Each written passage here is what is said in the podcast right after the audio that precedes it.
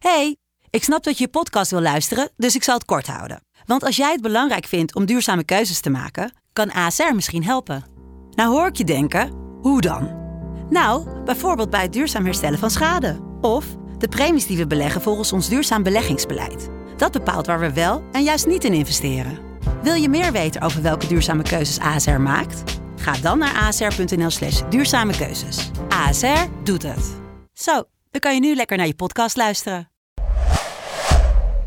Welkom bij de 51ste aflevering van de Lotgenoten podcast. De podcast voor ondernemers die op zoek zijn naar tips, tricks en insights. Deze week hebben we het over meerdere ondernemingen tegelijk runnen. Waarschijnlijk ben jij druk bezig met ondernemen en zie je allemaal kansen en opties om je heen. En vraag je bij jezelf af, moet ik een extra project gaan doen? Of gaat dat me afleiden van mijn andere projecten? Daar gaan wij deze week eens wat dieper op in.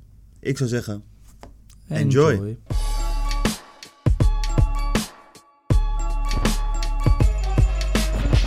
Ken je alle Romeinse cijfers? nee. Nee? Nee, nee.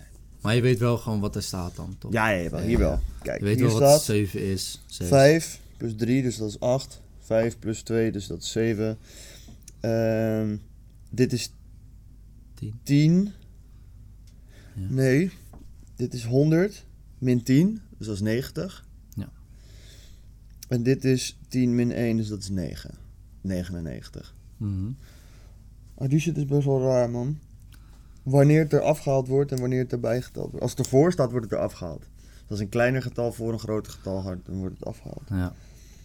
En dit is 1 december. En dit is dan... eh, wat is de L ook alweer? De L. 50 volgens mij, toch? Ja, ze hebben voor elk getal volgens mij voor 20. Volgens mij voor, dat is dus met Romeinse getallen. Ze hebben, zijn er op een gegeven moment mee gestopt, omdat het gewoon te onhandig was. Als je getallen hebt van bijvoorbeeld lang is. 2112, Ja. krijg je zo'n getal eruit Ja, dat, dat niet eens op een tafel past. Ja, ik heb daarom ook, heb ik ook alleen de achterkant, man. Heb ik alleen de laatste, zeg maar De laatste 99 cijfer. en Oh. de, die van... Want anders krijg je de hele tijd het begin hetzelfde. Want het is de hele tijd 19 Ja, en dan er wat achteraan. Maar ja, het Dat is is ook niet 19. Dat ziet er en heel raar uit. En dan heb je de hele tijd zo'n stuk er nog bij dat Ja. helemaal uitsteekt. oh, dat is wel slim man. Beter dat je dat hebt gedaan. Ja, man. Ja, Ja. die tatoeëerder zei dat van... Ik zou Wist dat, is raar. Wist je ook, ben ik wel benieuwd of je dat weet, van in de Romeinse tijd waren mensen verplicht om met rechts te schrijven. Dat is, nou, ik zal je vertellen, dat is best wel lang geweest, man. Mijn moeder is nog geklapt omdat ze links was, man. Ook nog op ja, school. Man. Ja, Oh, man. Die moest gewoon met rechts schrijven. Ja. Maar ze is opgegroeid in. Indonesië, toch? Eh, ja, deels. Ze heeft daar wel... Wat was het nou? Van... Ze is hier geboren. Toen van drie tot zes of zo, tot, tot acht daar gewoond. Toen weer even hier. En toen nog van, weet ik, van hm, tot 14, 15 of zo. Daar weer, volgens mij, Ja. zoiets. Maar ehm Want daar mij was het ook in Nederland, man. heb je daar eigenlijk, je hebt daar geen democratie, toch? Je hebt toch een dictatuur daar? Of had je een hele lange tijd? Ehm, nee, volgens mij hebben ze wel een democratie. Want Ik weet in ieder geval dat je heel veel leiders hebt per plek. Want toen ik daar over al die eilanden ging, had je soort van overal van die posters hangen van de leider van die regio of zo. Maar ik weet niet of het een democratie is, man. Nee. Oh, ziek. Want jij bent natuurlijk daar op reis geweest, Ja. maar Ik weet wel dat het bijvoorbeeld steeds meer eh, een over, ja, overname, ja, dat gewoon een steeds groter deel van het land moslim wordt. Dus alcohol wordt verboden en dat soort dingen. Ah, want ze, eh, ze zeggen toch ook dat corona daar niet bestaat. Dat hebben ze heel lang volgehouden, man. Nou, ik weet alleen, daar weet ik verder niks van. Maar ik weet wel dat ehm, in Bali bijvoorbeeld nu, dat er super veel problemen zijn wat betreft ehm eh, coronacases. Maar ook dat ze daar fucking skeer zijn door ehm, eh, dat er bijna niemand meer kon, man. Bali is gewoon bijna failliet. Je kan Toerisme. daar eh, is hele... toerisme. Nee, man, er is geen toerisme. Of Mm. heel weinig. Dus je kan daar echt letterlijk eh, hele oorden opkopen voor een prikje.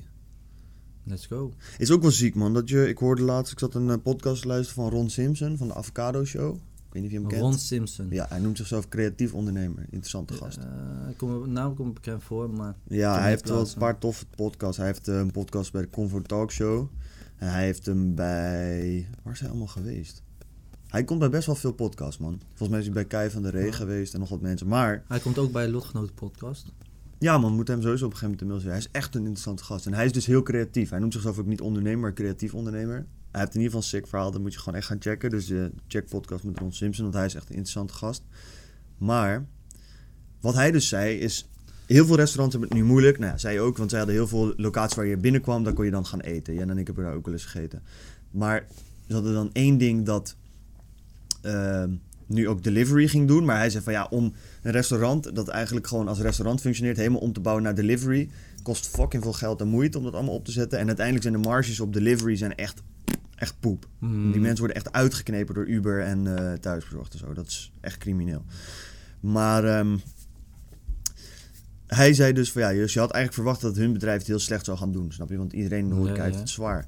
Maar wat nu blijkt is dat er dus op heel veel plekken eh, is heel veel leegstand. Want er gaan heel veel bedrijven failliet. Hmm. En in Londen, New York, op allemaal echt AA-plekken zijn, is leegstand van gebouwen. Ja, maar die vastgoedbeheerders, ja, dat zie je ook in Utrecht. Ja, steeds meer dingen zijn leeg. Juist.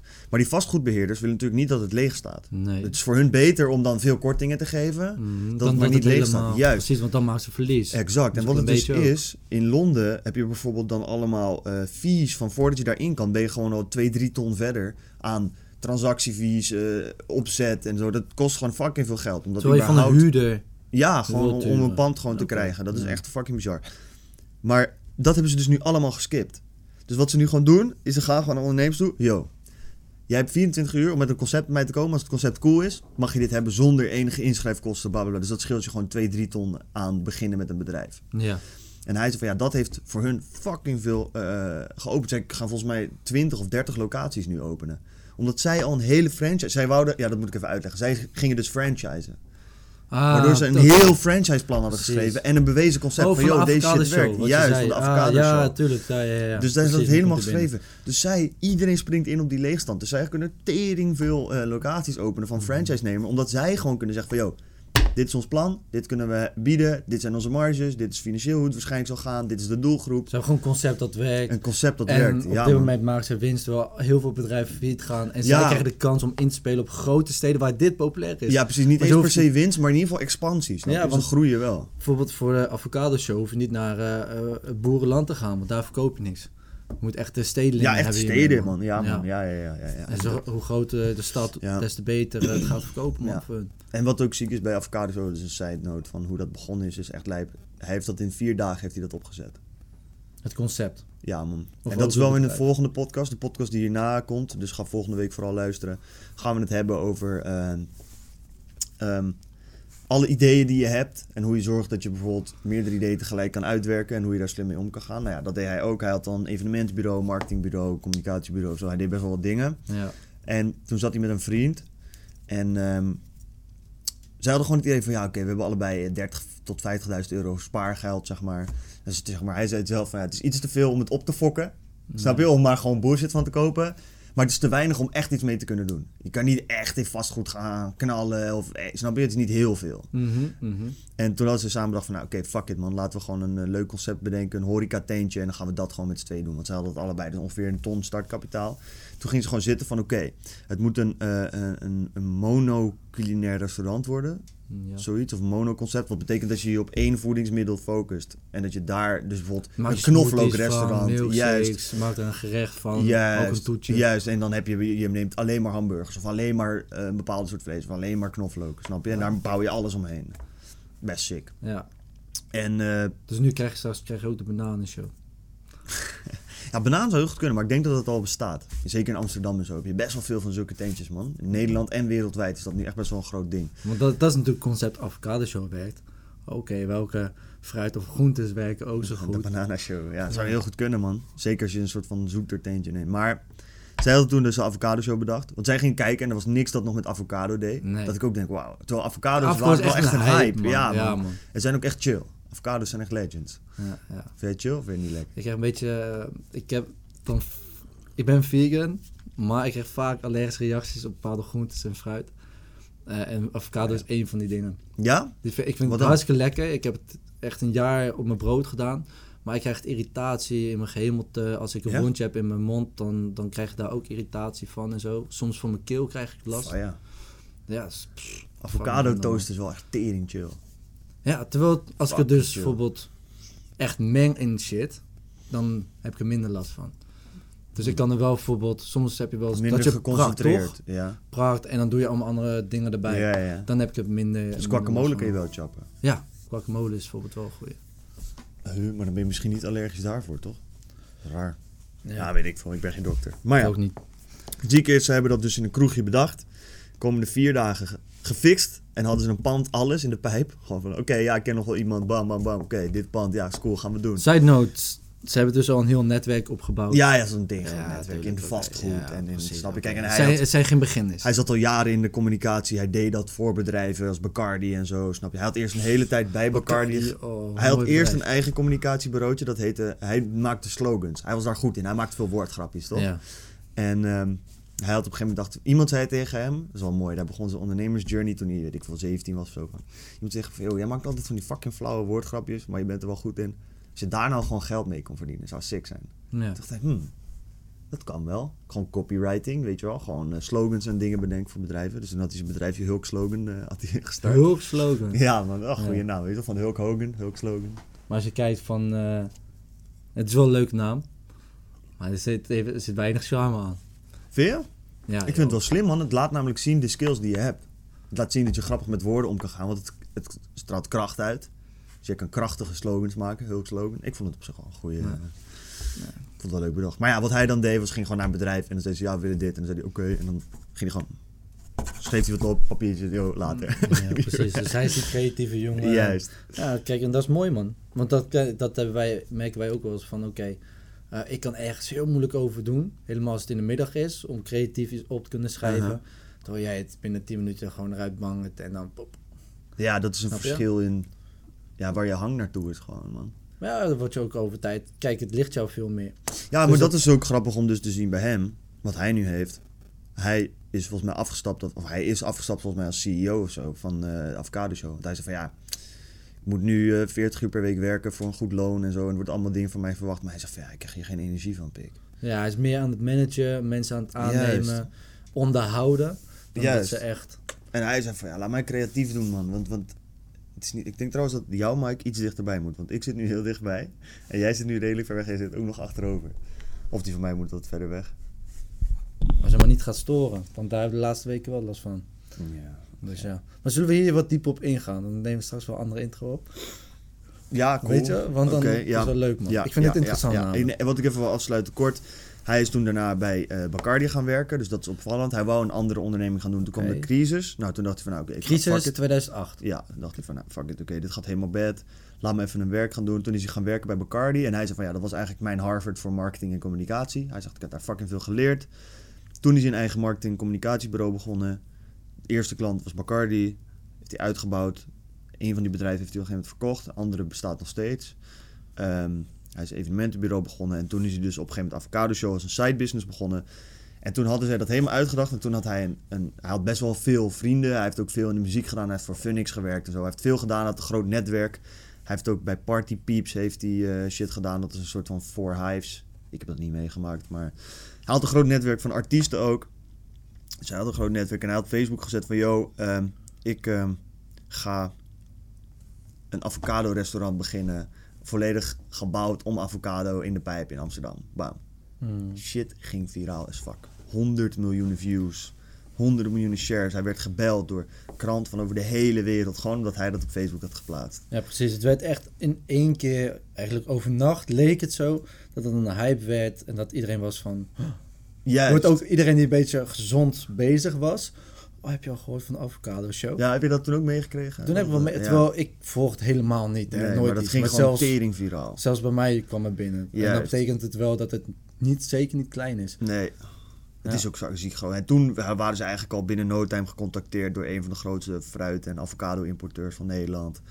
En die ga- zei van, bam, ik ga 5 miljoen in jullie investeren. We gaan deze shit knallen. En nu Ja. zijn ze bezig met expansie. Zeker. Maar het is grappig. Dat is een, gewoon een idee dat in vier dagen gewoon eruit gepompt is. En eh, Ja. als eigenlijk gewoon een side business, snap je? Het was niet eens een primair iets. En nu is dat hetgeen waar die gewoon het meest volgens mij mee verdient heeft. En dan komen we toch wel een beetje op het onderwerp van vandaag. Is dat. Daar gaan we het dus niet volgende week over hebben. Zoals gaan we net dus zei. We hebben gewoon nu de pivot gemaakt. We gaan het er deze week over hebben. We gaan straks wel in op... eh, Van oké, je kan meerdere ideeën hebben. En Ik, ik vind het best wel lastig, want soms heb je dus het gevoel van... oké, ik heb een idee en daar moet ik volledig ingaan. Dan moet ik 60 uur in de week aan werken om dat succesvol te maken. Ja, Maar ondertussen, tijdens het proces, krijg je ook nog honderdduizend andere ideeën... waarvan je denkt, hmm, Ja.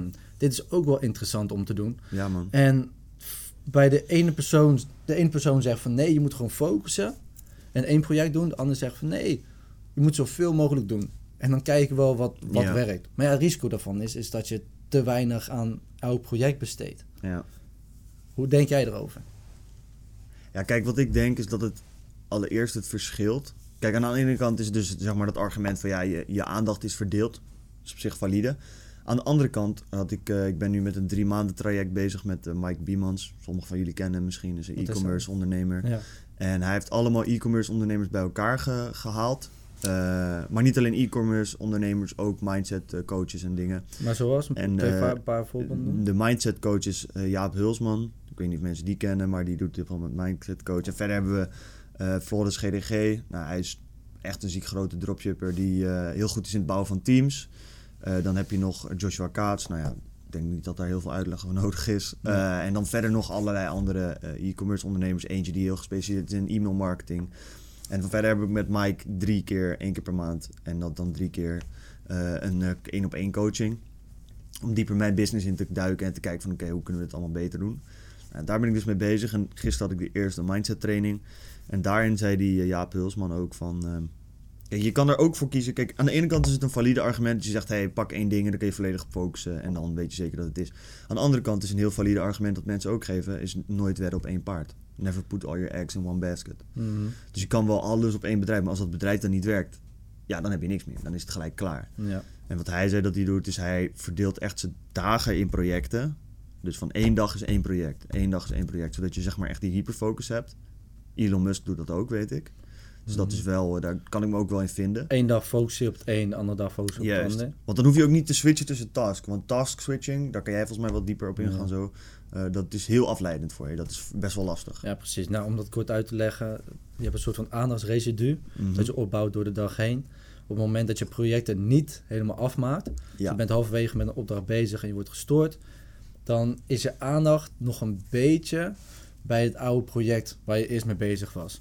En dat is dus risico van mensen die veel op social media zitten en daarna filmpjes gaan kijken en dan nog aan een project gaan werken en dan een halve Netflix-serie gaan kijken en dat weer stoppen, want ze gaan een gesprek aan met een vriend of vriendin.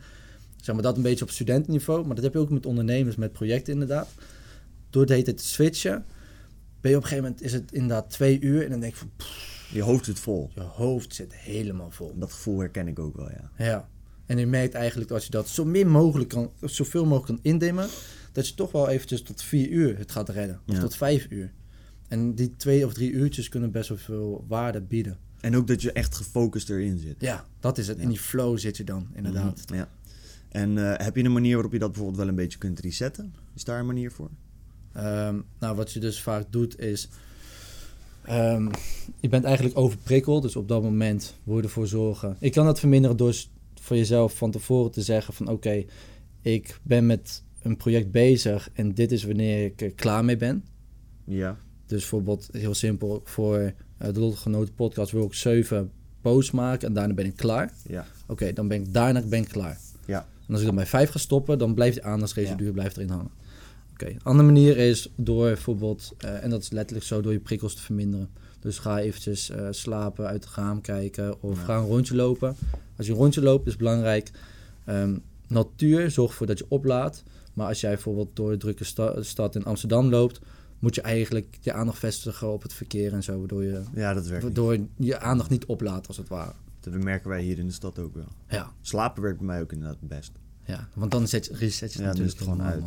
Ja. Ja. Dus dat is het uh, aandachtsresidu. Oké, Dus als je kop helemaal vol zit en je hebt het idee dat je echt niks meer aan kan, ga gewoon even een kwartier tot 20 minuten slapen. Slapen, uit het raam kijken, klein, kleine wakka's. Klein rondje wandelen. Oké, ja, duidelijk. Net man. Goede reset. Eh, ja, ehm, dus ja, dus daarom inderdaad is het goed om ehm, dingen op te delen in dagen. Daar komt dan wel de uitdaging gelijk bij. Dat je... ehm, sommige projecten hebben elke dag aandacht nodig. Dat is lastig. Bijvoorbeeld als je advertenties runt, eigenlijk elke dag checken. Want hij zei van ja, ik, ik ga dan kijken naar mezelf van... Oké, als ik echt een extra project wil oppakken... Eh, kan dat al? Laat het project dat ik daar zeg maar dus mee wil verdelen, laat dat het al toe. Wat betekent, kun je dingen delegeren of automatiseren? Mhm. Dus stel je voor, jij moet elke dag Facebook ads checken. En jij vindt dat dat nog te veel in de weg zit voor je andere projecten. Ehm, kan jij dan iemand aannemen die dat voor jou gaat doen? En dan hoef je dat niet meer te doen. Nou, en dat kan je zo voor alle dingen doen. Eh, ik merk zelf dat dat in de praktijk vind ik dat best wel lastig nog. Want daar moet wel financieel ruimte voor zijn. Eh, je moet de juiste mensen vinden. Die mensen mo- moeten ook maar niet de hele tijd je elke dag ja, storen als het ware. Is best lastig. Maar dan ga je van, in plaats van ondernemer ga je naar een managersrol. Ja, en dat is best wel moeilijk, merk ik. Dat is gewoon soms... eh, Zegt iets anders, hè? Dat is weer iets nieuws. Ja, man. Ik, ook omdat wat ik bijvoorbeeld wel eens merk, ondanks dat ik bijvoorbeeld fantastische mensen heb waarmee ik samenwerk, dat ik eh, bij mezelf moet ik dan checken en dan word ik soms geïrriteerd. Want dan heb ik nog met allemaal dingen aan mijn hoofd en dan komen zij ook nog met van ja, joh, er is dit en dit. En dan denk ik, Jezus Christus, flikker op. Maar ja, het is mijn Mm. bedrijf, het is wel mijn verantwoordelijkheid. Dus het is ook, ik neem het hun niet kwalijk. Nee. Maar daar moet ik dan bijvoorbeeld heel erg op letten dat ik wel ver naar, naar hun blijf. Ja, dat klopt man. Dat is, maar dat is ook wel lastig inderdaad. Maar hoe, en dan gaan we dan bijvoorbeeld naar projecten. Hè? Dus, ehm, en dat wil ik misschien aankaarten dat een groot verschil kan zijn tussen, een, eh, tussen onze Simpson Ja, en iemand die net begint met ondernemen.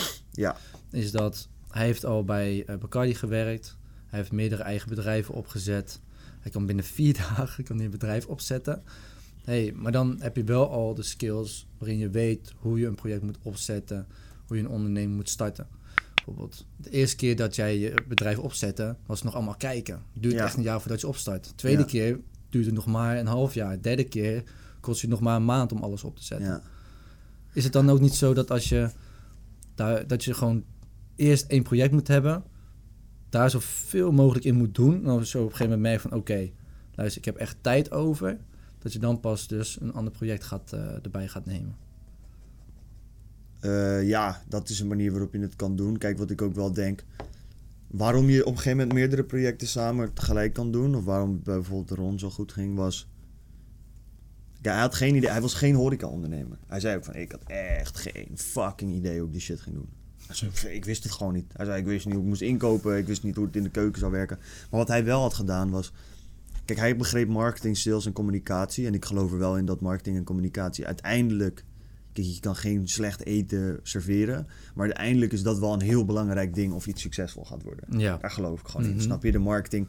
In principe kan je met goede marketing kan je een waardeloos concept voor een korte tijd laten werken. Want dan komt iedereen één keer eten. Nou ja, dan kun je best een tijd op draaien. Maar als iedereen dan denkt, ja, het is wel kut, komen ze dan weer terug. Ja, en communicatie heb je wel nodig om te zorgen dat je een goed team opbouwt of voor de dingen die jij niet kan doen. Ja, ja, maar communicatie gaat ook over gewoon de teksten. Dat hoort eigenlijk bij marketing, marketing en communicatie. Dus dat is ook de communicatie naar de buitenwereld, snap je? Oké, dus dat kan bijvoorbeeld de teksten zijn die je op je website neerzet. Ja, dat hoort Dat daar allemaal bij, snap je? Gewoon de, de, de, ja, jouw communicatie naar de buitenwereld. Oké, ja. Maar je interne communicatie is uiteraard ook belangrijk.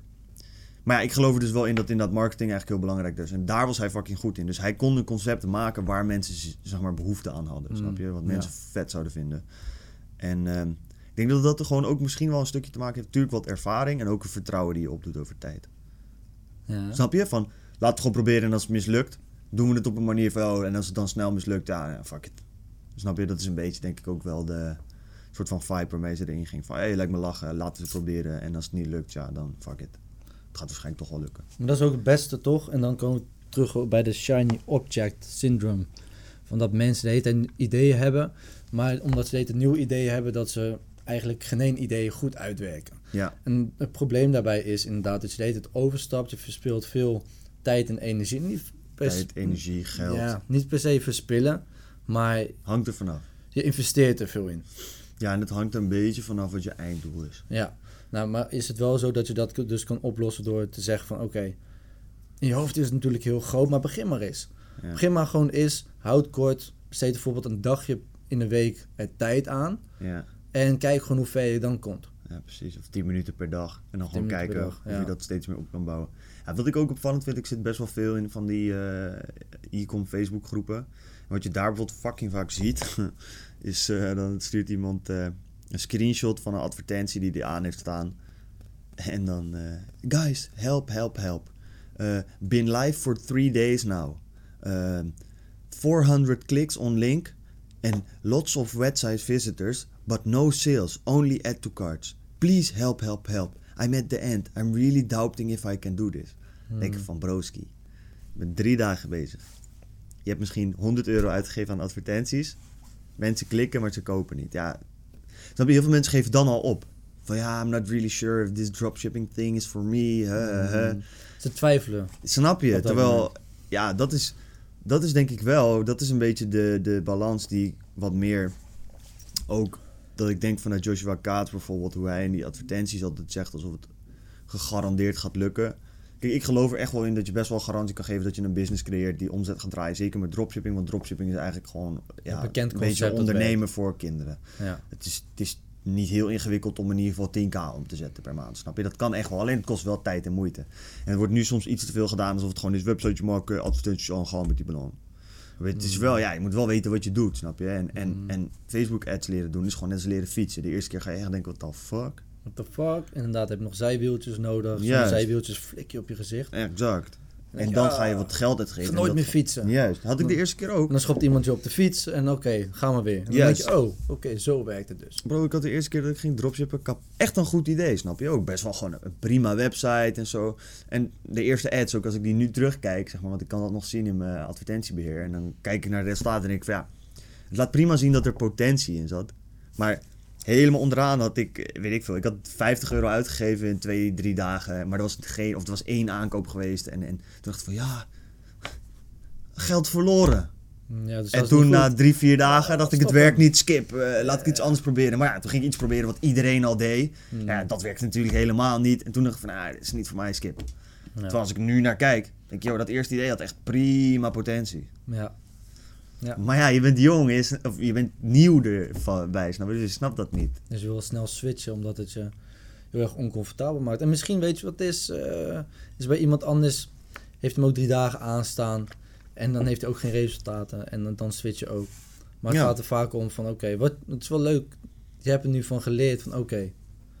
weet je, ik ben weer een jaartje verder. Ik weet van oké, als ik naar zo'n advertentie kijk, nu snap ik tenminste of ik het goed deed of fout deed. Ja, toen wist is je het gewoon niet. 2,5 jaar geleden of zo. Ja, toen wist je het toch nog niet beter. Nee, nee, nee. Het is ook niet erg, hè. Nee. Maar het is meer het feit van wat ik toen gedaan Kijk, ik ben uiteindelijk toen altijd wel blijven geloven in e-commerce. In online shit verkopen. Ja, tuurlijk. En ik heb het toen een hele tijd niet gedaan. En toen ben ik er weer mee begonnen. En toen is het uiteindelijk het balletje gaan rollen. Ja. Ehm, maar dat is het eigenlijk, denk ik, het belangrijkste. Is gewoon weer dat vertrouwen, man. Want Ja. daar komt het denk ik uit voort. Ah, ik ga dit proberen. Ah, het lukt niet voor mij. Ik zou het wel echt kunnen. Is het wel weggelegd voor mij? Ben ik wel de persoon die dit soort dingen kan? Nee, ik denk het niet. En die vriend van mij, die doet, eh, weet ik wel, affiliate marketing. En hem lukt het wel. Dus ja, misschien is affiliate marketing meer weggelegd voor mij. Ja. Ik denk dat het veel uit onzekerheid komt. Ja, ik denk ook inderdaad van je gaat mee met de hypes, met de hypes die zich voordoen. Maar aan de andere kant, waar we het ook nog net, hebben we het net nog voor de podcast over gehad. Mhm. Weet je hoe lastig het is om voor jezelf een doel vast te stellen en jezelf de waarom-vraag te stellen en dat goed te kunnen beantwoorden? Ja, Tuurlijk, je wilt 10.000 euro op de bankrekening volgende maand. Maar hoezo wil je dat? Waarom? Waar heb je dat voor nodig? Ben je dan een gelukkig persoon? Heb je dan een betere relatie met je vriendin, met je ouders, met je vrienden? Nee. Ja, man. Dus waarom wil je 10.000 euro? Om te showen naar anderen. Zal ik, eh, Dan word je zal niet gelukkig. Zal ik mijn ding er eens bij pakken? Even daar doorheen lopen? Ik ben Eh, daar nu mee bezig met mijn ja. 30 jaren doel opschrijven om dat traject. Als je dat wilt delen aan onze luisteraars, is het eh, mooi toch? Het is heel lief dat jou dat wil doen voor jullie. Mm. Maar dat, wat ik heb het gisteren ook in, in de story gezet. Dat ik, eh, dat ik denk, dat- ik realiseerde me dat gisteren ineens. Van joh, dat is eigenlijk echt belangrijk. Ze raden aan van joh, kijk, je kan duizend trajecten gaan doen met coaches en betalen. Als jij van tevoren niet weet wat je daaruit wil halen en waarom je dat wilt, ga je dat er niet uithalen, snap je? Want dan, zij zeiden ook van joh, Je hebt- je deze, al doel deze info. naartoe te gaan. Juist, want hij zei, al deze info is online te vinden. Mhm. Maar, snap je, er is een reden dat je dat nog niet gelukt is. Dus Ja. ga daar goed over nadenken. En dat is belangrijk, man. Ik denk dat dat ook wel de key is naar. Bijvoorbeeld ook, dit leer ik ook aan studenten die eh, willen snel lezen. Ja. Als je wilt snel lezen, is het ook belangrijk om van tevoren al een idee te hebben van: oké, wat wil ik hieruit halen? Wat wil ik, wat, waar ben ik naar op zoek? Wat wil ik weten? En als je niet weet waar je naar op zoek bent, dan probeer je alle informatie die erin staat in je op te nemen, wat sowieso niet lukt. En twee, eh, als je dan gaat lezen, ben je veel slomer. Ja. Is ook wat jij nu hebt. Als je geen doel hebt, één, je bent slomer. En twee, je probeert alles te doen terwijl het allemaal niet zo goed werkt als je had gehoopt. Ja, oh ja, dat is ook nog een leuk ding. Die wil ik ook wel even eh, met jullie doen, mensen thuis. Een kleine test. Want ehm, dat heeft ook te maken met focus. Eigenlijk wat jij net zegt. Heeft te maken met focus.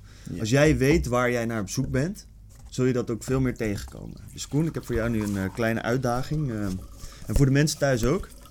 Waarschijnlijk zit je dit te kijken, eh, weet ik veel, in de trein. Eh, dat is, die kans is kleiner. Maar, of thuis, of op kantoor. Ja, mensen reizen niet zoveel natuurlijk nu. Maar ja. En Koen, jij krijgt nu van mij even tijd. Kijk, neem even de hele ruimte hier op. Zoek alle dingen die groen zijn. Kijk even om je heen. Alles Ja. wat groen is, neem het goed in je op. Kijk Mhm. even om je heen, in deze ruimte. Wat is groen? Even, nee, echt even de tijd. Van, joh, wat is groen? Kijk even van, oké, dat is groen. En wat valt het je ook niet op? Van, er is best wel veel groene shit eigenlijk. Het, het valt me nu op dat, we, dat ik als ik naar groen kijk ook naar geel kijk. Oké, nou, zie je veel groen? Ja. Ja? Ja, nee. Oké, dan zoek even dan. Ik zie Maar ik zie, ik, groene zie, dingen. ik zie genoeg groen. Ja, oké, maar, neem even die dingen, nee, maar neem die dingen voor je op, snap je? Ja. Specifiek van, oké, dit is groen. Ja. Welke voorwerpen zijn er precies groen? ja. Gedaan. Doe nu je ogen dicht. Noem vijf blauwe dingen in deze ruimte. Vijf blauwe dingen. Nee, dat is moeilijk, ja. Dat gaat niet lukken. Dat lukt niet. Nee. En dat heeft te maken met focus. Als jij gefocust bent op wat groen is, zie je alles, de wereld om je heen, zie je de dingen die groen Die ga ik ook gebruiken, bro. Die ga ik ook gebruiken. Ja, Die man. is Ja. leuk. Die is leuk. Ja, die is goed- kapot goed, hè? Weet je. Ja, ik hoop man. dat je thuis ook meegedaan hebt. Dan merk je van... Wat, hetgene waar jij op focust, ga je, dat ga je zien. En als iemand daarna, zeg maar... Dus hetzelfde geldt voor oplossingen. Als jij de hele tijd in een bepaalde manier denkt... ga je een andere oplossing... Dat, dat zie je niet. Je hebt als het ware oogkleppen op. En dat is een beetje Ja. hetzelfde met hoe je... eh, als je een traject ingaat en je weet niet waar je naar op zoek bent... is het heel moeilijk om dat te zien. Mhm. En eh, vandaar dus dat ze zeiden van... joh, stel doelen op. Hey, en daar kan ik nog even een stapje voor in Ik zei trouwens balpen vorige keer. dacht ik van sowieso balpen ergens in deze. Een balpen. Snap je? Er moet sowieso een balpen groen. zijn. Terwijl, hey, als je om je heen blauw. kijkt nu, kijk hoeveel shit er blauw is. Ja, blauw, blauw. Kijk daar, bro. Als ik hierheen kijk, zie ik al kapot Ja, veel blauwe dingen Albert daar. Heijn is blauw, Dit is mapje is blauw. blauw, mijn stoel is blauw. Zie ik veel blauw, maar je, het merkt het gewoon niet. Helemaal als je deze kant op kijkt, man. Zie ik veel boeken en alles. Ja, Ja, lijp. nou, gek. Nee, wat ik dus aan mensen ook leer die bijvoorbeeld aan het leren zijn en ergens in vastlopen in een probleem, is het vaak dat mensen het probleem proberen op te lossen. Maar als je probeert op te lossen, denk je de hele tijd in dezelfde gedachtepatroon. Ja. En daardoor kan je het probleem niet oplossen. En wat dan nog goed is, eh, wat we net ook zeiden, is bijvoorbeeld om eventjes te gaan wandelen. Om je aandacht ergens anders op te richten en dan weer terug te komen. Ja. Maar andersom is het dus ook waar. Door de hele tijd in één gedachtepatroon te zitten, om één doel te hebben, heb je juist die, een punt waar je naartoe gaat werken. Klopt. En die balans moet je hebben ook, denk ik. Dat is bijvoorbeeld wat, wat je met creativiteit ook hebt. Ehm, om echt creatief te zijn wil je aan de ene kant precies denken van... Joh, nou, dit doel willen we toe. Want je moet weten waar je creatief... loslaten. Maar je moet het ook los kunnen Ja. laten. Want anders ga je te veel in dat stramien denken van... het moet op deze manier, Ja. snap je? Dus dat is best wel eh, uitdagend soms. Ehm, ja, ik zal even mijn doelen voor... over- Want ik was begonnen met 30 jaar. Daarna wil ik 10 jaar doen. 5 jaar, 1 jaar, 6 maanden en 3 maanden. Best wel een uitgebreid project. Want dit is dus 30 jaar Oké. best wel veel, maar ja, fuck it. Ehm over Houd- 30 jaar. Ja. Wat dan? Je zegt dus 30 jaar, 5 jaar, 1 jaar. 30 jaar, 10 jaar, 5 jaar, 1 jaar, 6 maanden, 3 maanden. Houd het kort. Ja, oké. Eh, ja, nee, maar die heb ik niet allemaal hier. Hè. ik je heb hebt alleen ze 30 jaar nog gedaan, man. En 10 jaar ben ik net al begonnen. Dus Oh. ik ga ze niet allemaal voorlezen. Maar gewoon even als voorbeeld. Over 30 jaar wil ik een vermogen hebben van 10 miljoen euro, waarvan 6 miljoen in huizen, die passief plus minus 4000 euro per maand opleveren aan huur. Ja. Eh, waarvan 2 miljoen in aandelen die per kwartaal ongeveer 15.000 euro aan dividend betalen. Ehm, en waarvan ongeveer 2 miljoen in crypto. Nou, dat is best een hoop. Maar we hebben 30 jaar. Eh, ik wil een bedrijf verkopen voor 10 miljoen plus, waarvan ik deels of volledig eigenaar ben, dus een exit maken. Ehm, ik wil werken waar ik zelf wil en waaraan ik zelf wil. Dus waar en waaraan ik zelf wil. Ik wil deels wonen in een ander land waar de zon elke dag schijnt en het niet kouder wordt dan 15 graden. Mhm. Ehm, ik wil wekelijks 20.000 luisteraars hebben bij de Lotgenoot podcast. En ik wil mensen coachen slash lesgeven op een school.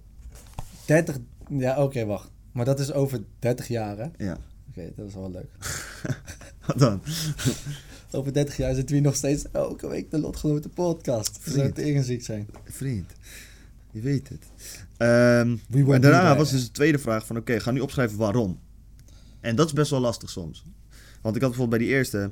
Eh, dan ben ik financieel zo vrij en succesvol dat ik volledige vrijheid heb om zelf te kiezen wat ik wil doen en proberen. En dat is met En dat is bij dat geld, zeg maar, bij die vermogen van 10 miljoen. Maar uiteindelijk draait het me er dus om. Ik wil dus volledige vrijheid hebben om zelf te kunnen kiezen wat ik wil doen en proberen. En dat is... ehm, Oké, maar dat, dat, is, zo- dat is een solide eh, antwoord. Want sommige mensen zeggen ook, ben ik gelukkig. Maar er Ja. zijn bijvoorbeeld onderzoeken en het blijkt dus als je meer dan 80.000 euro per jaar verdient, Dan ben je daar al, Dan word je daarna niet meer gelukkiger. Nee, klopt. Klopt. Dat is ook zo. Ja, het gaat bij mij dus veel meer om. En dan is 10 miljoen ook eigenlijk bizar veel. Ja. Maar het gaat mij veel meer om dat er een soort van semi-passief. Dus dat je daar eerst wel hard voor gewerkt hebt, maar dat je dan passieve inkomstenbronnen hebt. Ehm, waardoor dat je best wel veel vrijheid geeft. Snap je? Als je gewoon 3.000, 4.000 euro hebt die elke maand binnenkomt uit huur en dividenden en dat soort dingen. Ja, Dat geeft gewoon vrijheid om dan een bedrijf te kunnen starten van ja, dit lijkt me gewoon sick en we gaan het gewoon proberen. En al, Mm. als het niet binnen 2, 3 maanden geld oplevert, boeit het geen fuck. nee, precies. Dus dat lijkt me sick. Ehm, voor nummer twee, dus dat ik een bedrijf wil verkopen voor 10 miljoen. Eh, naast dat het me een tof, leerzaam en lucratief iets lijkt, zou het me ook valideren als ondernemer die goed is in wat hij doet. Dus dat is validatie die ik zoek van buitenaf. Bijvoorbeeld een eh, exit. Goeie Ja, precies. En dan, dat zou valideren in mijn ogen van ja, dan zien mensen dat ik echt een goede ondernemer ben. Of dat een goede waarom is, I don't know. Komt een beetje voort uit onzekerheid. Maar ja, het is wel, als ik echt luister naar wat ik denk dat het is, is dat het. Ja, werken waar ik zelf wil en waaraan ik zelf wil. Eh, ja, dit is wederom eh, financiële vrijheid. Om eh, zelf te kunnen kiezen wat ik ga doen zonder stress om geld. Dus dat, dat komt best wel vaak terug. Ik wil eigenlijk een soort van niet hoeven nadenken over dat er geld binnenkomt. Dat is oké. interessant. Ehm, je vierde doel? vierde doel was deels wonen in een ander land, waar het nooit kouder wordt dan 15 graden. Ja. Eh, dat is de zon. De zon maakt me blij, energiek en gelukkig. Merk Ja. ik altijd. De zon is koud en chill. ja, Nederland is gewoon koud. Ja, en weinig plat. zon. eh. Ja, ja, ja. Ehm, ja, die 20.000 luisteraars, eh, dan kan ik elke week lekker lullen. Zoals iedereen weet dat ik graag doe. En die mensen ook iets leren. Het geeft een soort van een kans om mijn idolen ook te kunnen spreken. Snap je? Want als je meer mensen hebt, kan je ook toffe mensen uitnodigen. Ja, Dus dat te kunnen praten en delen met andere ondernemers en mensen. En ja, slim lullen. Wie nummer 6 van ik wil mensen coachen. Slim lullen. Mensen tips kunnen geven. Dat geeft mij een soort van voldaan gevoel. dat geeft een goed gevoel Ja, inderdaad. precies. Ja. En eh, ja, dat dus, man. Maar dat is dus, daar wordt- heb ik best wel over nagedacht. Oké, en Waarom en zo.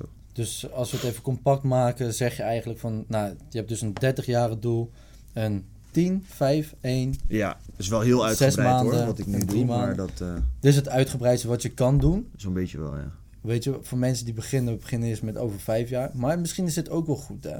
Van oké, wat wil je nou echt over 30 jaar? Want daar, vanaf 30 jaar kun je terugkoppelen van oké, Ja. wat kan ik binnen 10 jaar bereiken? Oké, wat 5 jaar? Wat is Ja, en, van een jaar? en dus het grappige wat ik ook vond, is als je, want ik schreef bijvoorbeeld op, ik wil 50 miljoen waard zijn.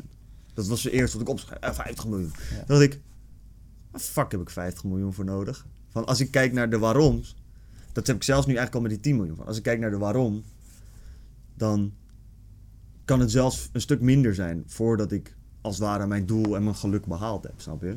Ja. Maar is het, ik denk dat het dat niet per se met geluk te maken heeft. Nee, een bepaalde status wat je wil bereiken in je leven.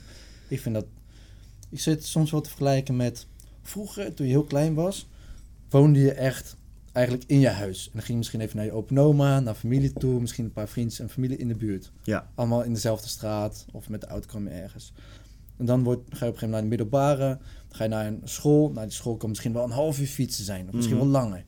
Oké, dan ga je ook een keertje uit, want dan ben je 17, 18, ga je misschien een paar keer uit in, op plekken waar je nog nooit bent geweest.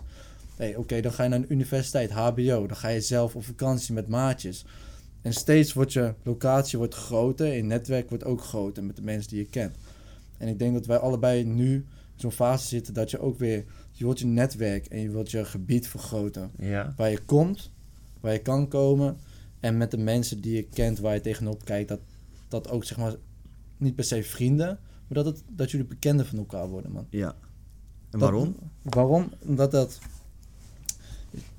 Je zoekt altijd naar mensen die gelijk zijn aan jou, waar je goede gesprekken mee kan hebben. En iemand waar je tegenop kijkt, daar heb je veel van geleerd. En dan zou je hele goede gesprekken uit kunnen halen, waar je ook zelf vrolijk van wordt. En bijvoorbeeld Dr. Dre keek altijd heel erg op naar Jimmy Iovine. En nu zijn het twee beste maatjes. Ja, tegelijkertijd hoor je ook heel veel van never meet your icons. Nee. nooit je idolen ontmoeten. Ja. Omdat het teleurstelt. Omdat je die mensen inderdaad, omdat ze jou Zet op een bepaalde manier iets heel erg gebracht hebben, snap je? Maar mensen kunnen daar niet aan opleven, want uiteindelijk is het gewoon een mens. Ja. Dus eh, ja. Maar ja, eigenlijk de main takeaway die ik wil geven is van... Heel veel mensen schrijven waarschijnlijk op, ik wil miljonair zijn. Ga nou eens nadenken waarom. En is dat echt nodig? Is een, een miljoen is fucking veel. Ja. Een miljoen is fucking veel. En waar, ik heb je, weet... waar heb je een miljoen voor nodig? Ja, Snap kijk, je? bij mij is het deels... eh, kijk, ik weet dat financiële vrij is, zodat ik dat, die stress niet heb en de vrijheid heb om gewoon creatief echt helemaal vrij te kunnen doen wat ik maar wil. wat is creatief voor jou? Wanneer ben je creatief? Als ik zeg maar zonder na te denken of het een succes moet zijn of dat het goed gaat, maar gewoon iets maken. Het idee van ik vind het fucking sick. En hopelijk vinden maken. anderen het ook sick. Ja, dat kan een bedrijf zijn, maar dat, dat ja, Kan het ook een gitaar zijn? dat ook man. Whatever. Snap je? En die je daarna misschien... Kijk, ik zal wel altijd denk ik dingen willen verkopen en een soort van een markt ervoor willen hebben. Omdat ik dat ja, gewoon ergens leuk vind. Ja. Dat heb ik denk ik altijd wel. Maar je hebt eigenlijk daar toch geen geld voor nodig. Nee, daarom. Maar dat is dus grappig. Ja. Snap je? Dat is opvallend. Want heel veel van die doelen, daar hadden we het met Mark ook over, kun je een soort van afpellen. En dan kun je zeggen van ja, maar kun je dat niet nu al doen? Is dat niet Mm. nu al gewoon bijna mogelijk? Ja. En vaak is het antwoord daarop ja. En dat is dus mijn punt van, mensen schrijven van ik wil een miljoen. Maar als je helemaal gaat afpellen van waarom wil je dat nou? Dan, snap je, is die, die, dat van ik wil een miljoen misschien helemaal niet het doel dat jou zeg maar echt gaat vullen met Nee. passie en vuur om te gaan. Ja, en dat is best wel iets van. Bijvoorbeeld, eh, je begint met ondernemen. En je, je zegt heel vaak tegen jezelf: Ik ben er nog niet klaar voor. Ik ben nog niet klaar voor. Ik moet nog eerst een, een, misschien een studie doen met onder, over Ja. ondernemen. Of een boek lezen over het ondernemen of in marketing. Of ik moet meer weten over het concept waar ik iets in wil doen. Ja, Of ik wil, moet een cursus volgen. Een cursus, oké, ik moet elke video kijken. ja, Voordat je dan echt begint met ondernemen. Terwijl als je heel goed nadenkt, oké, je kan op elk moment kan je al beginnen. Ja. Je kan op elk moment, als je 50 euro hebt, dan heb je een bedrijf. Ja. That's en die it. 50 euro kun je nog terugvorderen ook. Hey, helemaal top. Maar dat is toch, en dat is nu ook met, oké, waarom wil je een miljoen hebben? Waar komt het nou precies vandaan? En met elke reden die je komt, kan je altijd wel helemaal neerslaan, man. Elke reden kan je wel neerslaan, man. Nou, Bijvoorbeeld, ehm, ik heb wel eens mensen gehoord van ja, ik wil 1 miljoen euro, want dan kan ik een helikopter kopen. Dan Ja. kan ik gewoon, weet je wel, ja, ja, ja. Gewoon dan kan ik naar plekken gaan als Vegas, kan ik showen ermee. Ja, ja Maar dan kan je aan de ene kant denken, ja, maar je kan toch, hoe vaak ga je hem gebruiken? Elke dag? Nee, dat kan niet. Nee, Misschien- nee, maar het gaat mij niet om, het gaat mij niet om, kijk, het gaat mij meer om de waarom erachter. Want Ja. kijk, bijvoorbeeld stel je voor Ja. iemand zegt, ik wil een helikopter. Dan zeg je, oké, waarom wil je die helikopter? Ja, dan kan ik overal naartoe. Oké, waarom wil je overal naartoe? Ja, dan kom ik daar aan, kan ik showen. Oké, waarom wil je showen? Ja, omdat ik wil dat mensen als ze mij zien, dat ze denken, wow, zieke gast. Oké, dus jij wil dat mensen die je niet kennen naar je opkijken. Waarom wil je dat mensen naar je opkijken? Als je steeds dieper gaat, snap je, Ja. dan kan je wel bij de kern komen van wat jou drijft. En soms worden we heel erg gedreven door onzekerheid en dat soort dingen. En Maar dan zie je niet dat de uitkomst een helikopter is, want dat is puur tijdelijke, eh, tijdelijk gelukkig zijn. ja, ja, het is precies. gewoon een oplossing voor onzekerheid, maar dat is niet per se Nee, klopt. En daarom denk ik van, daar kan je dan wel heel hard voor werken. Maar ik denk dat als je dat dan eenmaal behaalt, dan, dan kom je bedrogen uit. Ja. Snap je? En dan kan je eigenlijk dan pas gaan werken aan wat echt soort van jouw why is. En waar je echt soort van, van aangaat. Ja. Dat zou zonde zijn. Het is moeilijk hoor, ik weet het ook niet precies. Maar dat is wel iets waar ik gewoon over nadenk soms. Want dat is dus moeilijk met doelen stellen. Oh, goede Ja. doelen stellen. Van oké, sommige mensen zeggen ja, ik wil 1 miljoen. Oké, prima. Waarom heb je 1 miljoen nodig? Want ik wil een helikopter hebben. Maar ja, je kan hem ook huren. Dan ben je misschien 10.000 per jaar kwijt. Of misschien, eh, weet ik veel, 50.000 per jaar. Ja. Ik Veel. Dus dan heb je helemaal geen eh 1 miljoen euro nodig. Oké. dus nu moet ik 10 andere redenen gaan bedenken waarom ik 1 miljoen euro heb, Ja. nodig heb. En ik weet, bij mij is het ook gewoon een stukje status. En een soort van... Een fuck you naar de maatschappij. Ik zou niet eens weten precies naar wie. Bewijsdrang, stukje. Toch? Herken je daarin? Ik denk het wel. Ja, toch? Als je helemaal geen bewijsdrang hebt, dan hoef je Ja, dan ben je Dan- cool met wat je nu doet. Als het ware. Ja, dan zou je echt cool zijn met wat je nu doet. Maar dat zou je ook dan niet pushen om meer te willen dan dat je nu hebt. Nee, klopt. Dan zou je niet, bijvoorbeeld voor mij, zou ik niet 30 studenten willen begeleiden in plaats van 10. Nee. Want die bewijsdrang heb ik niet. En dat wil ik Ja, niet. dat, en dat, dat niet hangt er vanaf. Want dan kan je weer, zeg maar, je hebt ook mensen die zeggen van... hé, ik doe het niet om bewijsdrang, maar omdat ik bijvoorbeeld echt geef om anderen helpen, soort van. En dat is echt de pure drijver. Ja, dat heb ik wel, man. Ja, ja precies, maar niet, niet alleen. Nee. Toch? Er komt een stukje bewijsdrang bij, een stukje financiële winst die je daaruit kan halen, een stukje... Ja, ja. Dus het is die combinatie. Ik denk ook dat het altijd wel een rol speelt. Maar ja, je hebt mensen die zeggen van ah, als geld geen rol speelde en status geen rol speelde, dan zou ik dit nog steeds doen. Want ik geef alleen maar om het delen met anderen. En ik van ja, hm, ja, kan, kan. Ik hoop ooit eh, dat niveau ook te bereiken. Maar ja, wat blijft er dan van een mens over als jij. Als je. en Dan ben ik gewoon benieuwd naar, dat is een open vraag. Als je niet geeft om status, niet geeft om geld. Ja. Als je enkel geeft om de mensen om je heen. Ik weet niet man, misschien wordt het dan een beetje hippieachtig. Heel liefdevol en... eh, Maar word je dan een monnik-achtig persoon? Iemand die geen eigen goederen heeft, geen eigendommen. Want dat, dat mag niet, mag niet Ja. als monnik. Dus moet je. En je verdient ook geen geld als je daar rondloopt. Nee, ja, misschien ben je gewoon... eh, jouw waarde bestaat in kennis. Ja. En die deel je met anderen. En dat is een gratis soort van waardestroom die jij laat vloeien naar anderen en die weer rondgaat. En iemand leert jou weer iets waardoor jij weer meer weet. En zo creëert iedereen waarde. Dus dan deel je eigenlijk je kennis en relaties en het goede in het leven. Altijd, ja, precies. Zonder dat je daar iets voor terug wil, snap je? Dus Ja. dat je, je deelt altijd, als iedereen altijd alleen maar waarde zou delen, Mhm. bijna een soort van communistisch, eh, maar dan van, snap je dat je er niet iets voor terug wil? Dat je gewoon altijd alles geeft, gewoon van, yo, dit krijg je, dit krijg je, dit krijg je. En er staat niks tegenover, want er is een overvloed en iedereen heeft genoeg. Ja. Ja. Het is niet realistisch, zeker niet nu, maar Het is geen utopia, nee. ik ben benieuwd wat dat zou doen met mensen. Als er inderdaad, als er gewoon echt een. Het idee bestaat dat er altijd een overvloed is.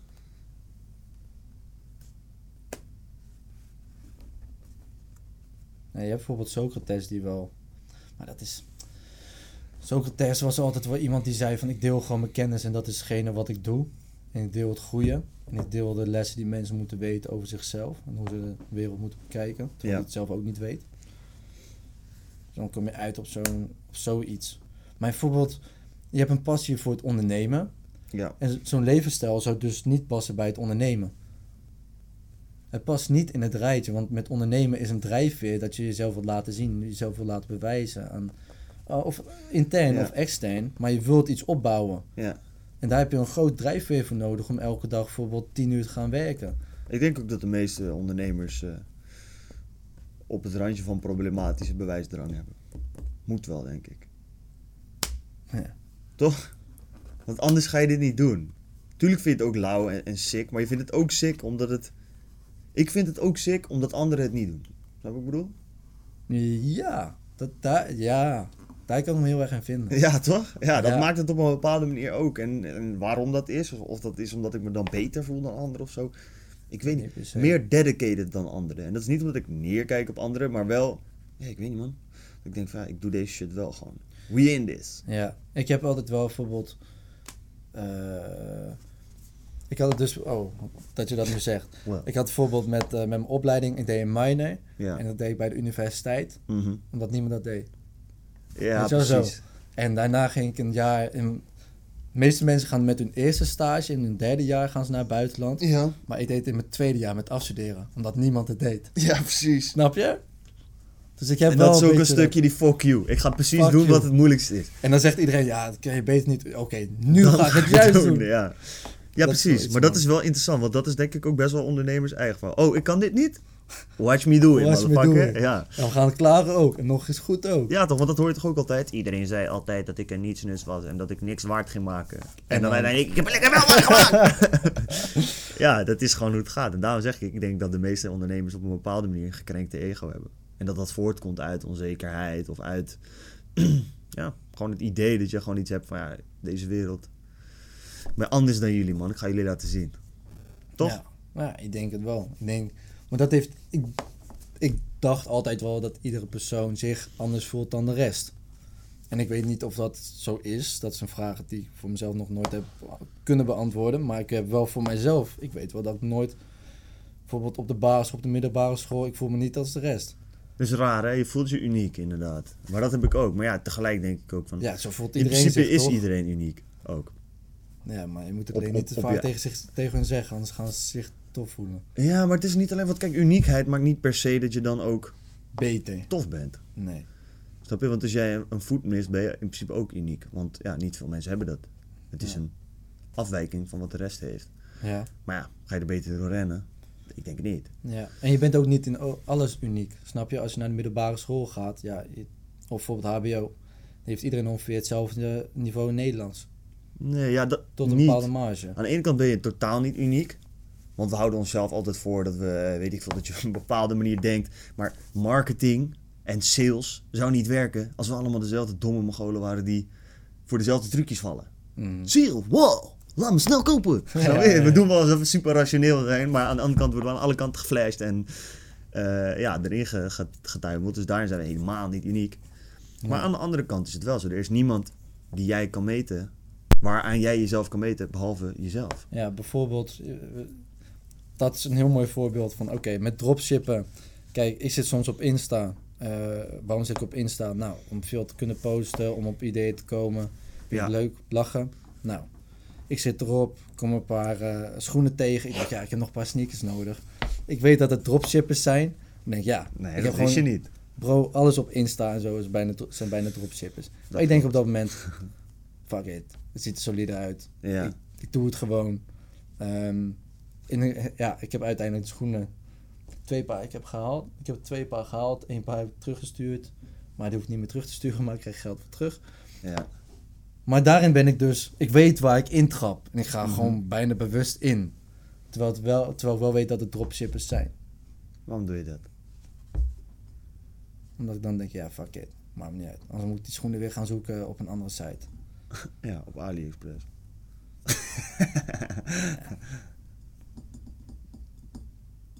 Klopt. Maar het punt dat je wil maken is... Je hebt ook de andere kant, waarin je bijvoorbeeld. eh, er zijn maar weinig mensen die een podcast hebben. Op hun 23ste, 50 afleveringen hebben. Voor mij bijvoorbeeld 51. 51 nu, die een eigen kantoor hebben. Ja. Ik ben nu ook studiecoach, heb mijn eigen cursus. Ik heb een st- steeds meer samenwerking met andere mensen, steeds meer projecten. Snap je? En als je dan weer daarnaar kijkt, ik ben gezond. Snap je? Fysiek. Geen slechte conditie. Mijn schouderbestuur is, eh, is over. En dat maakt je wel uniek, want niemand heeft dat pakketje. Nee, klopt. Dat is ook, dat is ook belangrijk in, eh, als je vooruitgang wilt boeken als ondernemer. Dus aan wie ga je jezelf meten? Meet jezelf fucking vaak aan anderen. Terwijl er is niemand die heeft wat jij hebt. Dus je kan jezelf niet gewoon, dat kan niet. Je kan jezelf niet meten aan anderen. Want Nee. It don't make no sense. Er zijn allemaal dingen die zij hebben die beter uitkomen of slechter. Of weet je wel. Dus dat Ja. is best wel. ehm, Zelfs de tijd is anders. Kan je meten aan iemand die bijvoorbeeld aan het dropshippen is en je bent ook aan het dropshippen, maar deed je dat drie jaar geleden met bepaalde Ja. producten die toen bijvoorbeeld niet meer in zijn en die toen wel in zijn, maar nu niet meer. klopt. Ja, man. Dus Ja. ja, nou, Dus als Een jij extra podcast. project wil beginnen, zijn we weer lekker afgedwaald naar. nou, het past er wel bij. Ja, jawel, jawel. Het Van- heeft er wel mee te maken, gewoon hoe je... Want het, uiteindelijk komt het daarop neer. Kijk, jij wil een extra project gaan doen en ga nou gewoon bij jezelf eens na van waarom wil je dat doen? Ja, Is dat omdat het een cash grab is? Dat je denkt van, oh, daar kan ik snel veel geld verdienen. ja, Eh, of is het omdat daar meer passie ligt? Of is het omdat het ach, daadwerkelijk meer kansen biedt? ja. Ik en denk als- dat je daar heel eerlijk over moet zijn. En als je daarachter wil komen van, nou, dat is voor mij, heb, op dit moment heb ik nu nog geen antwoord als ik dat probeer te beantwoorden. Ja. Oké, dan ga je bijvoorbeeld naar je doelen kijken. Wat is mijn doel over 30 jaar? Wat is mijn doel over 10 jaar, 5 Ja. jaar? En het hoeft niet heel allemaal kloppen. hè. Het kan over een paar jaar ook weer heel iets anders Ja. zijn als je tot andere inzichten bent gekomen. Dus bij mij is het nu ook al Precies. twee keer geswitcht. En, en, en als hetgene wat in je hoofd zit maar op blijft poppen en op blijft poppen... en er soort van dingen om je heen zijn die jou ook in die richting duwen... Ja. Klinkt heel zweverig, maar dat heb je wel eens. Omdat je de hele tijd op, de groen, op het groene let en dan kom je alles tegen. Juist, maar soms heb je inderdaad, ja dat ook, maar je hebt ook soms dat het dan lijkt het gewoon ineens alsof het leven gewoon zegt van hé, hey, Yo. ik ga die shit toch I maar proberen you. man. I Ga bless die shit you. toch maar proberen en dan, eh, ja, dan moet je het misschien ook gewoon gaan doen. Misschien gaat het helemaal fout, misschien gaat het helemaal goed. Uiteindelijk zul je er sowieso van leren en eh, dat is het enige wat je kan doen. Meet je aan jezelf. Jij hebt weer wat geleerd, dus jij bent een beter persoon geworden, dus dan win je alleen maar. Ja, straks over 20 jaar denk je van, ah, ik heb het niet gedaan. En dan denk je nog steeds aan dat idee wat je nog steeds niet hebt gedaan. Maar je- als je het gelijk had gedaan, dan kwam je erachter na een maand van, hé, oké, dit is het echt niet. Exact. En dan kan je lekker met je hoofd naar het volgende gaan. En dat geldt voor bijna alles, maar niet voor heroïne of crack. Want als je dat probeert, ben je waarschijnlijk fucked. Dankjewel voor het luisteren. Ja. Toch? Wijze woorden van onze enige echte Jaro, de ondernemer. Ja, toch? probeer, probeer dingen, anders heb je er spijt van. Maar geen crack of heroïne, want daar ga je sowieso spijt van krijgen. Ja. Don't do that. Don't do drugs, kids. Dankjewel voor het luisteren. We zeggen altijd één ding. Fuck. Die. Fuck. Wij zijn lotgenoten. Peace, volgende enjoy week. en laat is. Charles.